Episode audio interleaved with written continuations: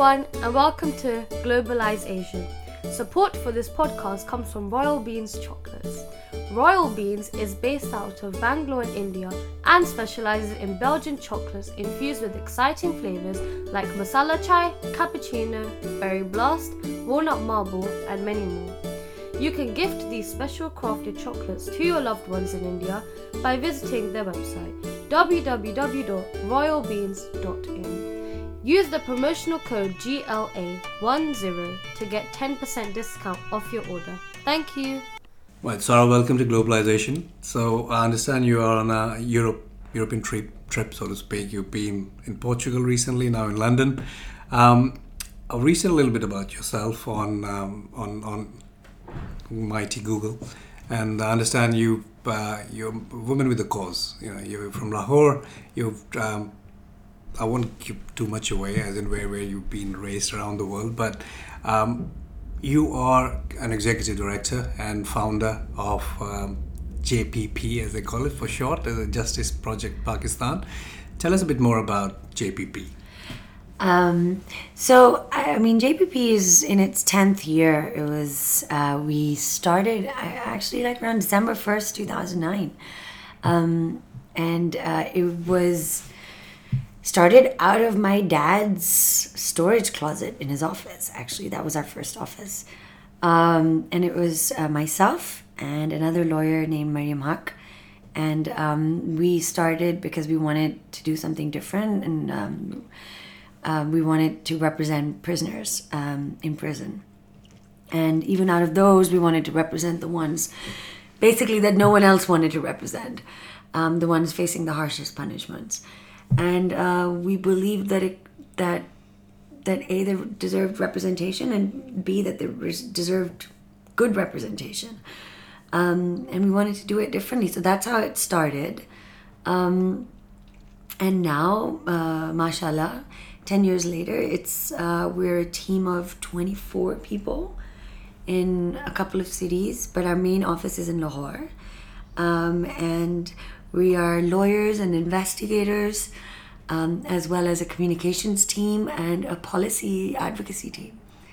And is that something you? So let me take a step back. Obviously, we, we probably didn't do justice to introduce yourself first. So let me take you know understand a bit more about you. So you are a law, lawyer mm-hmm. by by profession, and um, you studied law in UK, mm-hmm. and you've gone back to Lahore mm-hmm. uh, straight after or you practice in UK? I didn't. I did my bar here, and then I went straight back. Bar is? The, uh, sorry, I did the. I passed the bar here, right? right? So right. the bar vocational course, I think they call right, it. Okay. So, um, what, and is your father into the similar profession? No, there's never been a lawyer in both sides of my family ever. Okay. Um, which is, my parents are pretty bemused. Right. Actually, bemused is saying it kindly. I think they were not happy about me saying that I wanted go to law school. Right. They're business people, and business people usually hate lawyers. Um, so unless they are, they were very disappointed when I said I wanted to do law. Right. So, so tell us a bit more about these prisoners that you're talking about. How did you come about uh, starting an organization purely because you felt so strongly about certain, you know, uh, aspect of um, the society where you feel there's been an injustice done to them? Or yeah. has, has, there been cases that you've come through? Yeah actually it happened in law school. So i mean i went to law school quite late by british standards because here you can go as an undergrad in college. But because i went to university in the us sorry college in the us law is a postgraduate degree there. Um, and i actually had no plans or even ideas to become a lawyer at all. Um, but then after college, I found myself working for my father in Pakistan, and um, I just I was not into um, anything corporate at all. And at the same time, I was living in Pakistan after being away for like a decade, um, and I found it to be very disturbing um, to live there. Um, you know, just in, in a, with a lot of blessed with a lot of privilege but you just see so much injustice and inequality like all day every day mm. um, and for me that was like really hard to deal with um, so you know there's like the flight or flee kind of reaction, and I had a really good. Uh, but obviously, I can't like I could not do anything.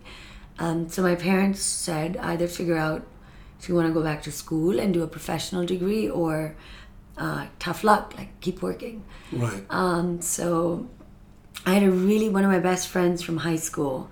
Um, actually had just finished law school, and uh, I was speaking to him, and he said, "You know, you should go to law school." I was like, "What? Like, what? what why would I? Like, I don't know anybody who's a lawyer. I've never thought about it." And he's like, "No, I, we were in high school together. I know how your brain works. You will love it. So, just go to law school."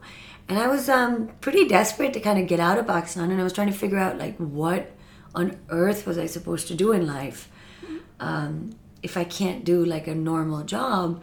And so I thought, okay, um, it sounds interesting. Like I, I, I can't be a doctor. I'm, I can't stand the sight of blood, and I can't be an engineer. I'm not good enough at math. Um, so what other professional degree could you do? Um, so I was good at studying, so I thought I'd go to law school. But the goal was never, ever, ever, ever to do like corporate law or anything close to that. Um, and while I was in law school here, uh, even though law school was thoroughly uninspiring for people who don't want to be corporate lawyers, because I think they're kind of machines that are built mm. to to create corporate lawyers, or at least the law school that I went to. Um, and then there was this really famous British lawyer that came and spoke at my law school, and he was a human rights lawyer. His name was Clive Stafford Smith.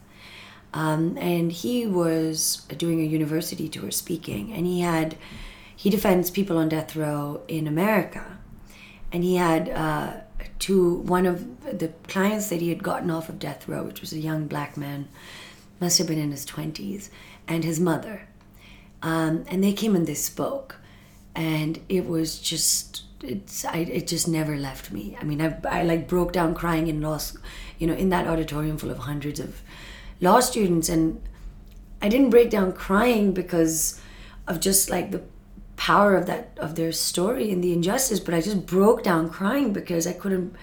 You know, this was the kind. This is what I wanted to do with the law, but I hadn't come across anybody in law school that was vaguely even like that or even talked about. You know, that entire side of the law. Um, so yeah, when I moved back to Pakistan, I was like, okay, I'm going to do criminal law because that's what I want to do, and I was interested in like prisons and prisoners and the injustice of it all. But then, you know, I I, I have I had a great first boss. He um, was a very famous is a very famous criminal lawyer. He practices at the High Court.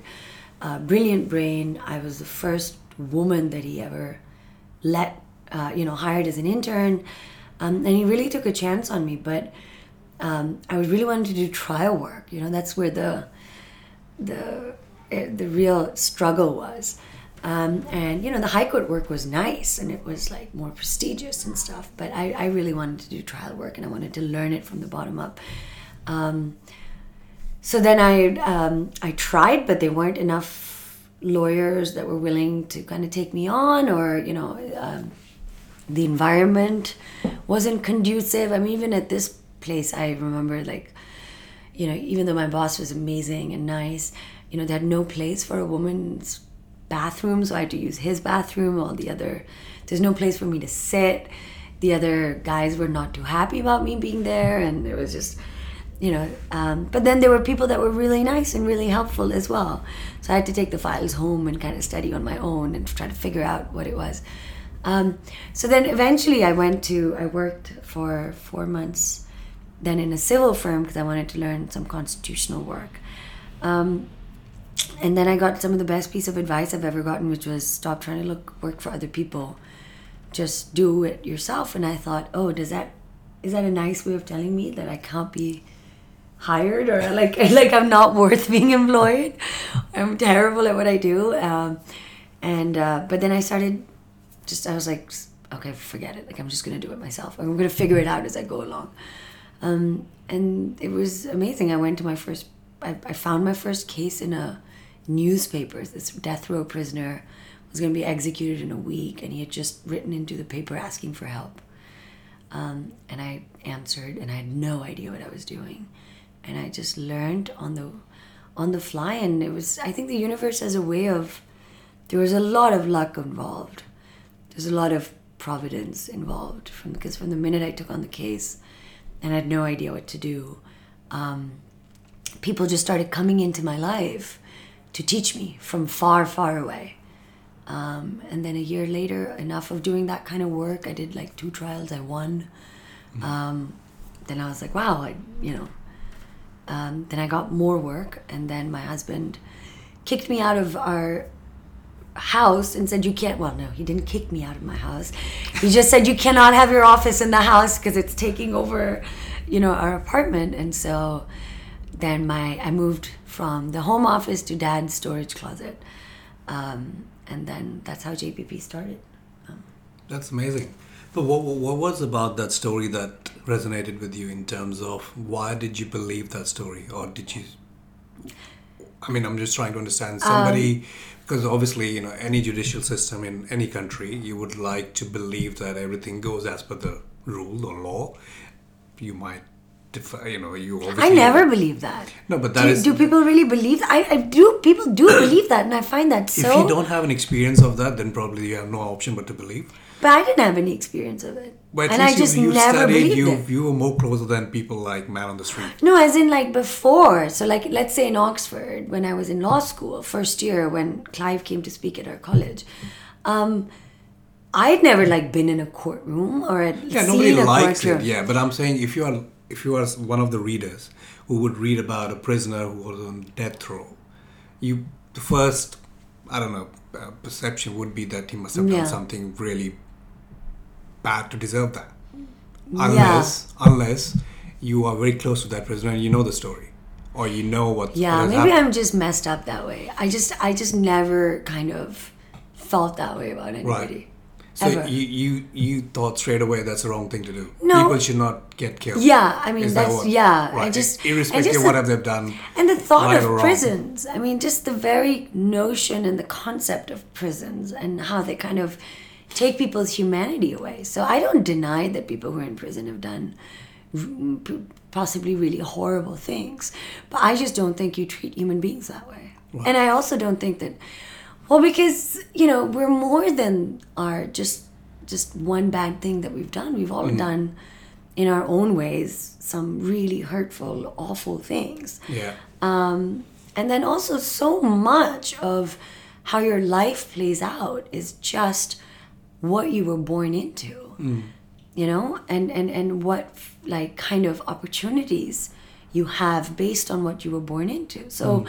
you know, you think about somebody who's born, um, you know, whose mom was, let's say, comes from a disadvantaged background, uh, then, you know, there's bad maternal health at that time and your your kind of fate uh, is already written while you're in the womb right, if your if your your mother didn't have enough resources to take care of herself or didn't know enough to take care of herself um, you know you you're more likely to be born like as with stunted uh, faculties. And that determines to a huge part like you'll have learning disabilities you'll have medical issues you'll have you know that that really writes your path unless the state and the system steps in to take care of you.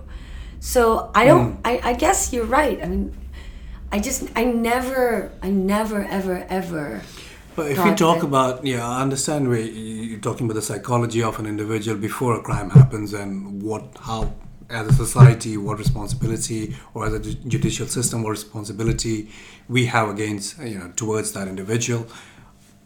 Understand completely, but I'm trying to understand, you know, if if I'm reading a newspaper and if I if I hear a plea from if I'm a lawyer and if I hear a plea from someone on a death row, yes, I probably would be curious enough to understand what has happened. He might, I might go and have a meeting with him and understand. But at what point you realize this is it? I want to help him. Was it while reading, or actually when you went and meet him? no actually it was.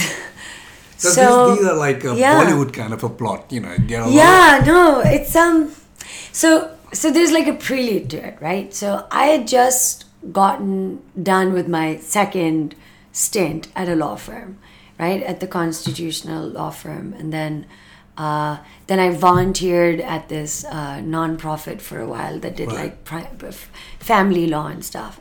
Um, but then the, the the the partner who had set up that nonprofit um, basically advised me like you're meant to do something on your own and i was like oh my god like does this mean you know and he said no uh, i was actually he wasn't running the nonprofit but someone else was who didn't like me no no no not at all it was a small trust and um, so I was kind of really depressed, and I was sitting at home and just bumming around. And my parents and my husband staged an intervention because they just said, you know, like, we've spent too much money on your education. And you don't get to just sit around and not do anything. So get up and get a job. And, um, you know, so my husband was put in charge of kicking me out of bed at like 7 a.m. And I had to, um, so I was, this was literally, I think, the second day. And I figured out that I could, like, you know, get a little bit more time at the breakfast table uh, if I pretended to read the newspaper. So I read the newspaper, and then I read the second one, and then the third one, and I literally read it page to page. And so I was like, all right, fine, I'll just read the letters to the editor, right? Because my husband was kind of walking around being like, is she just looking for a job or is she just being a bum again? And that's when I read that letter. Right. And I didn't like pick up the phone immediately. I was just really disturbed at the thought of um, somebody, you know, who has two daughters. His wife died of cancer. I mean, it was a really well written letter, I have to say. right. Um, and, uh, you know, and I just thought, oh my God, like, what would it be like if you knew you were going to die next Tuesday? You know, um, and then I just thought, oh, that's so terrible. And I and I remembered this talk I'd heard, you know, four, three, four years ago at my university. And I shut the paper and I went and took a shower. And when I was taking a shower, I remember just thinking, I'm taking a shower and now and then I'm going to get out and, you know, get ready and go do something. But what would it be like if I, I just couldn't get it out of my head? Like, what would taking a shower feel like if I knew I was going to die next Tuesday? Right? And I just couldn't get it out of my head. And so I tried to put it out of my head. And then afterwards, uh, later on, I think once I finished getting dressed or something, I just called up the paper, not to offer help, but just to know I was so sure that other people would have called in the paper, right? Because it was really a beautiful, uh, heartfelt letter. Um, so I called them up and they're like, Why are you calling? And I was like, Oh, about that letter. Uh, from the prisoner, and they're like, um, you know, I mean, obviously the newspaper is really busy, and they just did not have time to talk to some silly girl that phoned up. Um, they said, "Why are you asking?" And I said, "Well, I'm a lawyer." They said, "Great. Well, give us your number. We'll call you back." And I was like, "No, I just like." So I gave them the number, and um, I actually got a call back, not from the paper, but from the prisoner's brother, and he happened to live in Lahore, even though the prisoner was in a jail in Rawalpindi. Um, and he turned up at my doorstep within like an hour. Um, and I just said, like, you don't understand. I'm like a year and a half out of law school. I have no idea what to do. And he said, it doesn't matter. Like, you called. And I said, okay. What I can do is I know a lot of lawyers that would do anything to get me out of their office. So I can be a nuisance value, and I'm sure I can get you like a really big name lawyer to take this case for free. And he just looked at me and like, like, no, is it- no lawyer is going to take this case. And I said, no, no, no, you don't understand. Like, you know, I, I can think of at least three bosses who would do anything to get me out Right. of their office. So I can be that nuisance. Um, um, and he was right. Nobody wanted to take the case, and they just said, "You don't start your case, your your professional life with losing cases. Why are you wasting your time? Nothing can be done." And for me, what was really striking was a what professional life and what professional reputation I had none. So why would I care? Uh, and two, um, it didn't matter if uh, it was in a case that could be won. Um, someone's life was on the line, and you have a set of skills as a lawyer to at least argue or fight or do something. And to not do that to save someone's life just made no sense to me. Um, So did you manage to take on the case? What was Yeah, I what mean, was I- the verdict of that? So I did end up taking the case. I mean, there was nothing that could be done because he had lost all the way up to the Supreme Court, and his mercy petition had been rejected.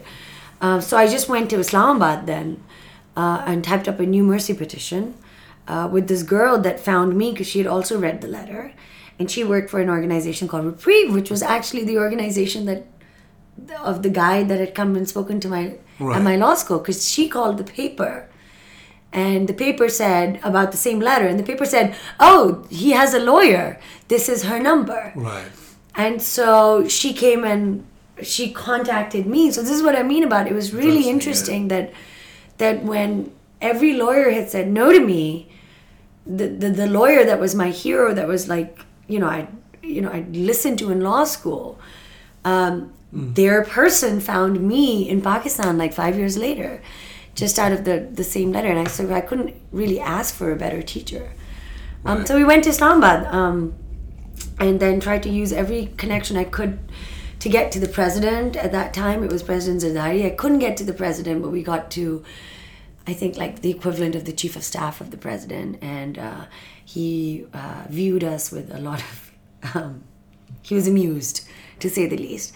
Um, but then he also said that uh, uh, just apply for a stay, and I think like um, nothing can be done. We can't take him off of death row. You should go and try to change public opinion about the death penalty.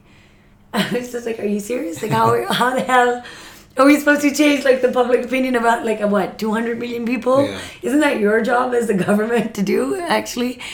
Um, but what ended up happening was he did get a stay of execution. And actually, within a month and a half, there was the de facto moratorium in Pakistan started, which is that President Zardari, who had spent like a decade in prison, when he became president, uh, even though the PPP, the Pakistan People's Party, is opposed to the death penalty in principle, they tried to pass legislation to bring in a moratorium, but they didn't win it in the National Assembly. But what President Zardari did was that he he said he was not going to sign off on anybody's death warrant. So he stopped rejecting mercy petitions. okay. So he didn't take them off of death row. He didn't pardon them he just stopped rejecting them. So there was a backlog, and that caused like a de facto moratorium, right? Right. Um, so for seven years, uh, that went on. Right. Okay. Um, so my guy was saved, and because of that, Oh, because of him, um, I remember I went to see him the first time. That was the first prison I ever went to see.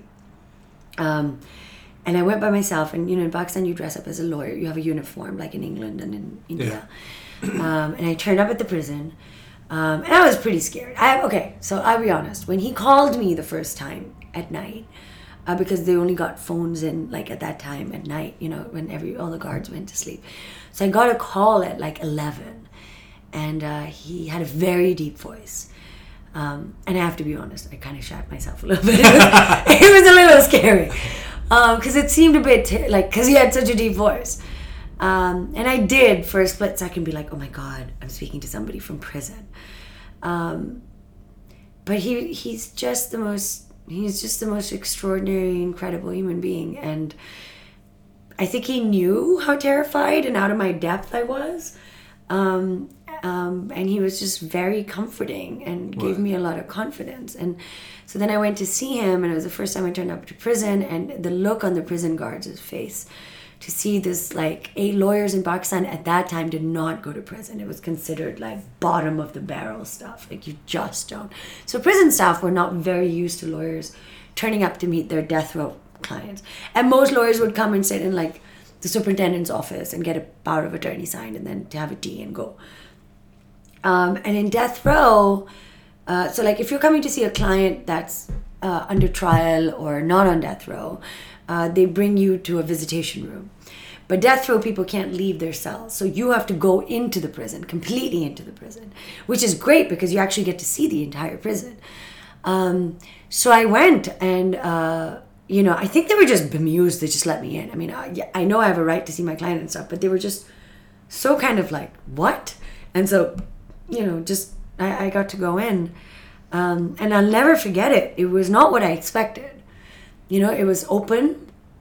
Um, it was very clean, cleaner than the rest of the city outside, because they use thousands of prisoners to clean up the prison. Uh, I'm not saying the sanitation was good. I'm just saying it was the public spaces in the prison were very clean.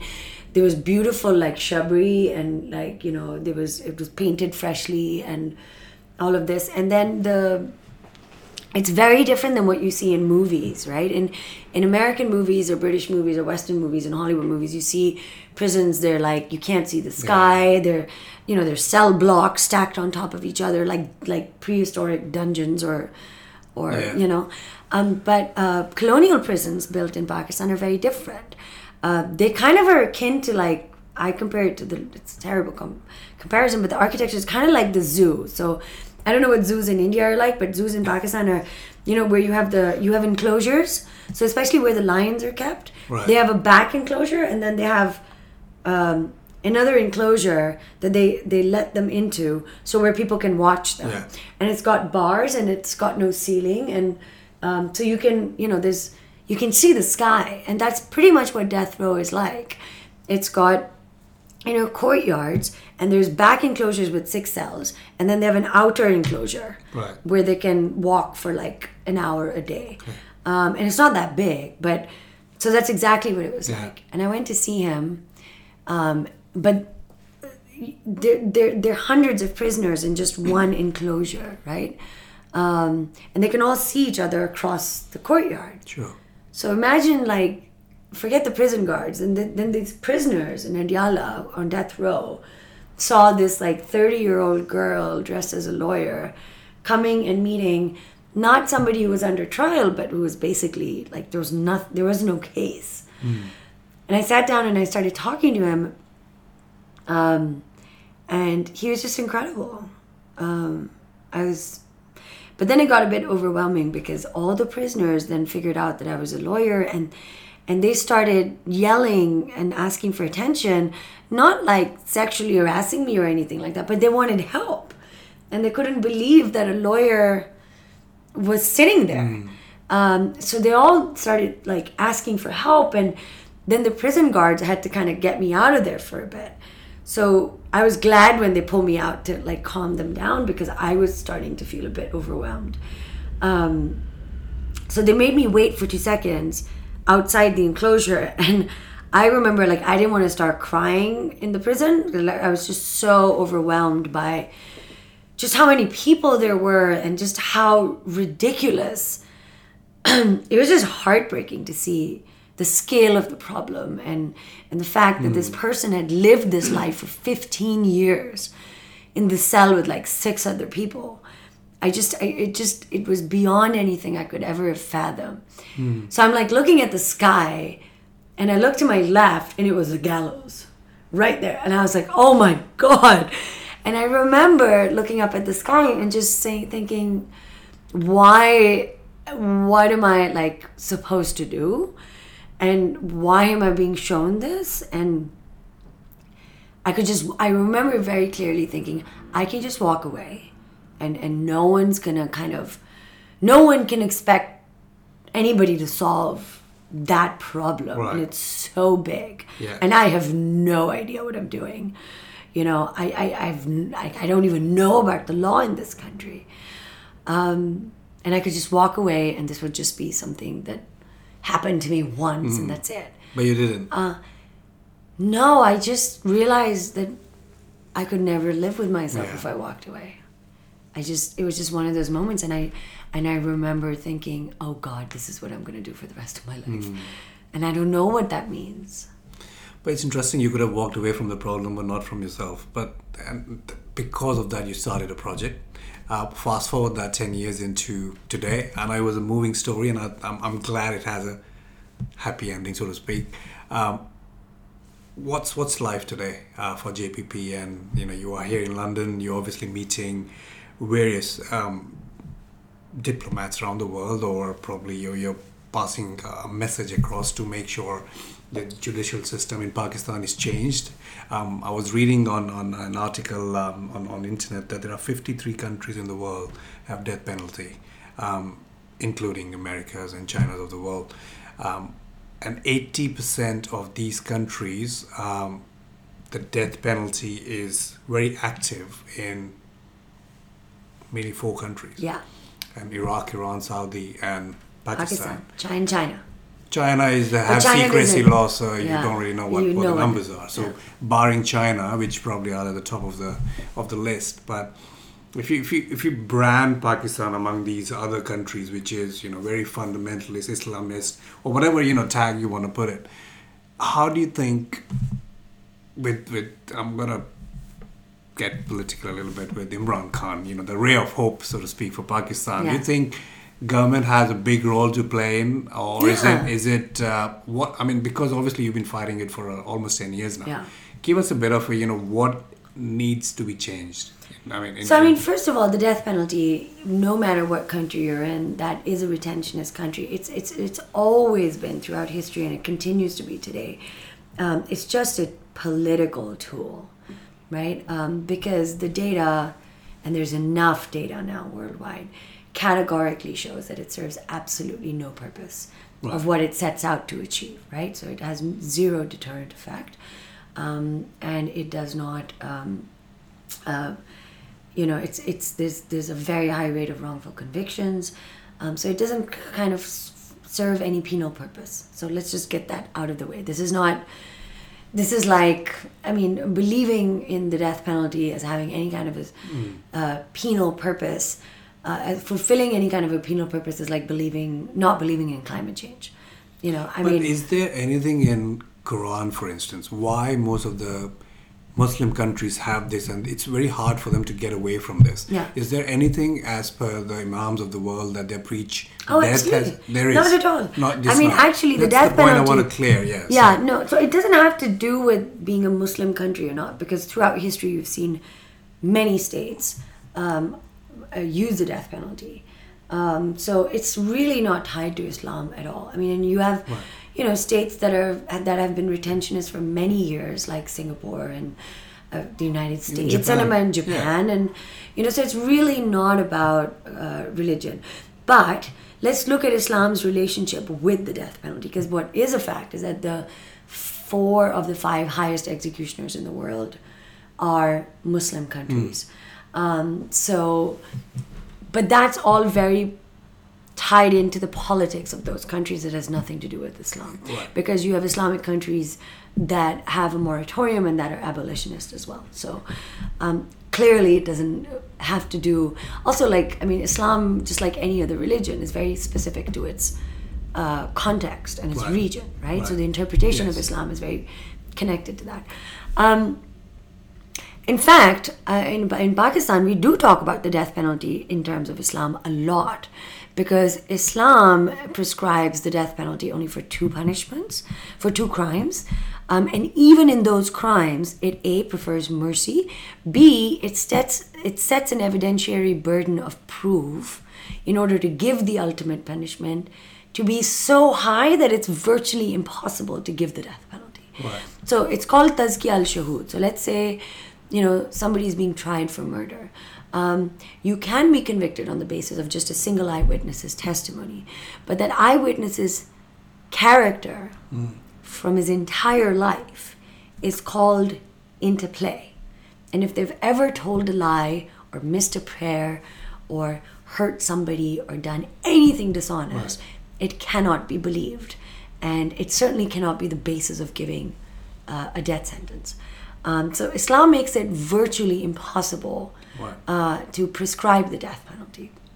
Um, and even then, Islam allows for uh, a person to be forgiven even up until the very last second and to be exonerated. Right. So it's really, you know, talking about the death penalty in Islam, I think is a conversation that needs to happen more and people need to be educated about Yes. Islam's position on the death penalty. The question. So Pakistan, Yes. and yeah, I'm glad you asked that question.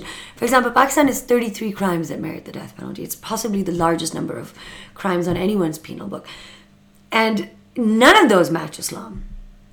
Right? Right. That's that. Those are not the punishments that the Quran prescribes, uh, or Islam. Uh, you know, because and, and and again. Um, so I mean that needs to Islam's standards on crime and punishment are actually much more in line with the Universal Declaration of Human Rights Right. um, and the minimum standards for imposition of the death penalty that the United Nations has put out. Okay. So it's not in consonance at all. Right. Coming back to Pakistan and its relationship with the death penalty, I think it shifts, um, but I think it's shifting in a in a direction that gives us hope. So when the moratorium was lifted, it was lifted as primarily a political tool.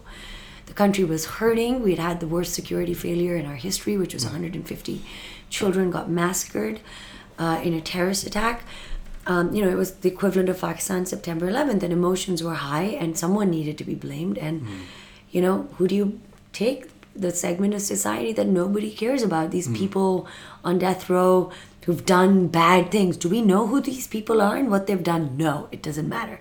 They're expendable, they're ex- politically expedient. And that's exactly what was the first decision that was taken within 24 hours of the APS massacre. Um, but then, uh, so Pakistan executed over 300 people the first year alone. Um, and, you know, none of the arguments that were put forth by the state at that time that we, we needed to combat terrorism held because you weren't executing terrorists. You weren't even trying terrorists. Hmm. So even people that we were sentencing to death from the terror, anti-terrorism courts, 88% of them have nothing to do with terrorism. So I mean, all of these were just absolute fallacies, and but they were deconstructed. We, we, we managed to do that in the public sphere and in the in the eyes of the policymakers. And you know, the next year there were 88 executions, and the year after that 66, and last year were only 14. So and on top of that, the government has committed to reducing the number of crimes that merit the death penalty and reforming the procedure whereby the death penalty is given. So, how many cases now JPP have, uh, and uh, do you always take a pro bono basis, or Yeah. uh, how do you fund your organization, so? So we don't. So we are not legal aid. So we do not take every single case. We do impact litigation, strategic litigation, which means we take test cases that we think have the ability to um, push the law forward, uh, to show a systemic failure, to demonstrate a, a systemic failure, and help develop the law in a more positive direction. Right. So that's called impact litigation. Um, we so with that we have around 15 to 20 on average but you know five of those are before the supreme court and they're trying a, a critical question of law. A lot of time our impact litigation becomes the the inflection point that begins a larger debate about that problem in society and actually leads to government revisiting the issue on the policy side. So we might not necessarily win in court Right. but it you know we're able to generate that conversation um, and then uh, generate a debate on the policy and bring about policy change so that's kind of what we do in terms of funding uh, we rely on the goodness of hearts of others so individual funding institutional funding um, uh, government like from other governments grants you know the, we, Right. we, we take that Right. And what's your purpose of visit to Europe? So I mean, Europe is, um, you know, it, it, it's always been a place where uh, they have a principled opposition to the death penalty. The European Union has been very active in supporting uh, countries that do use the death penalty to follow minimum uh, guidelines and safeguards in, in, in using that punishment. Um, so we find European countries. To have a rich kind of moral high ground in terms of talking about this punishment. And the example I always use is that you know if the if, if post World War II, uh, the Nuremberg trials did not use sentence people to death, um, then really we can't talk about you know our citizens being more deserving than you know for example the Nazis that killed, killed millions of people. Um, so in that sense, I find them. I, I find Europe to be a, a good place to have that discussion to, to support our work. But then, England is particularly close to us because we have a very large South Asian population over here. It's a Commonwealth country. The law is very similar, um, and so there's that overlap uh, here as well. And what else? Um, uh, before we started recording, you mentioned something else that you wanted to cover on. Uh, skipping my mind at the moment. Oh, it's okay. Oh yeah, we were talking about our work on overseas Pakistani That's prisoners. Yes. So recently we've been, uh, well, not recently, four years ago, we started representing Pakistanis on death row abroad because there's about 11,000 Pakistani prisoners overseas and and um, they've really kind of been lost in the system. And it started through a piece of litigation that we did in the Lahore High Court and it's now kind of evolved um, beyond just the majority of Pakistani prisoners are in GCC countries because that's where most of our migrant workers Yeah, I read about population Saudi goes. Arabia, the first uh, Yeah. Pakistani female got executed recently. Yes, exactly. Uh, and after a very long time. Um, So, um, you know, we've been working on that issue, and actually, we found this current government uh, to be a godsend in terms of pa- overseas Pakistanis and standing up for their rights. Um, the special advisor to the prime minister, uh, um, Zulfikar Bukhari, has been doing some phenomenal work. Uh, on in terms of not only representing Pakistanis overseas that are doing well, um, but Pakistanis in distress uh, and in detention. Um, and uh, they've been making some great strides. They, you know, the prime minister raised it with uh, the crown prince of Saudi Arabia when he came for a state visit. He had this incredible, emphatic appeal on behalf of Pakistanis imprisoned in Saudi Arabia, and the prime minister and the crown prince pardoned one third of you know, out of 3,400 Pakistanis in prison in Saudi Arabia, he pardoned 2,100 just like that. Um, they're, they're pursuing a prisoners transfer agreement with the kingdom, which is going to be very useful systemically in terms of future Right. Pakistanis who, uh, who find themselves in prison. They're doing that with Iran. Uh, they're doing that with the UAE. Um, uh, so we find this government on the issue of overseas Pakistanis um, really taking the right steps. So credit where credit is due. I can't comment on what they're doing in terms of finance or everything else, um, but in this aspect, uh, as compared to previous administrations, um, they're really um, doing a lot, and we're and we're very grateful for that. Brilliant. I think it was amazing catching up with you, Sarah. It's uh, I know you've been busy. You've been hopping meeting after meeting and uh, taking some time out for this podcast and uh, for such a noble cause. Uh, more power to you and uh, to your organization. Um, thank you once again. Take Thank you so much. Stop this.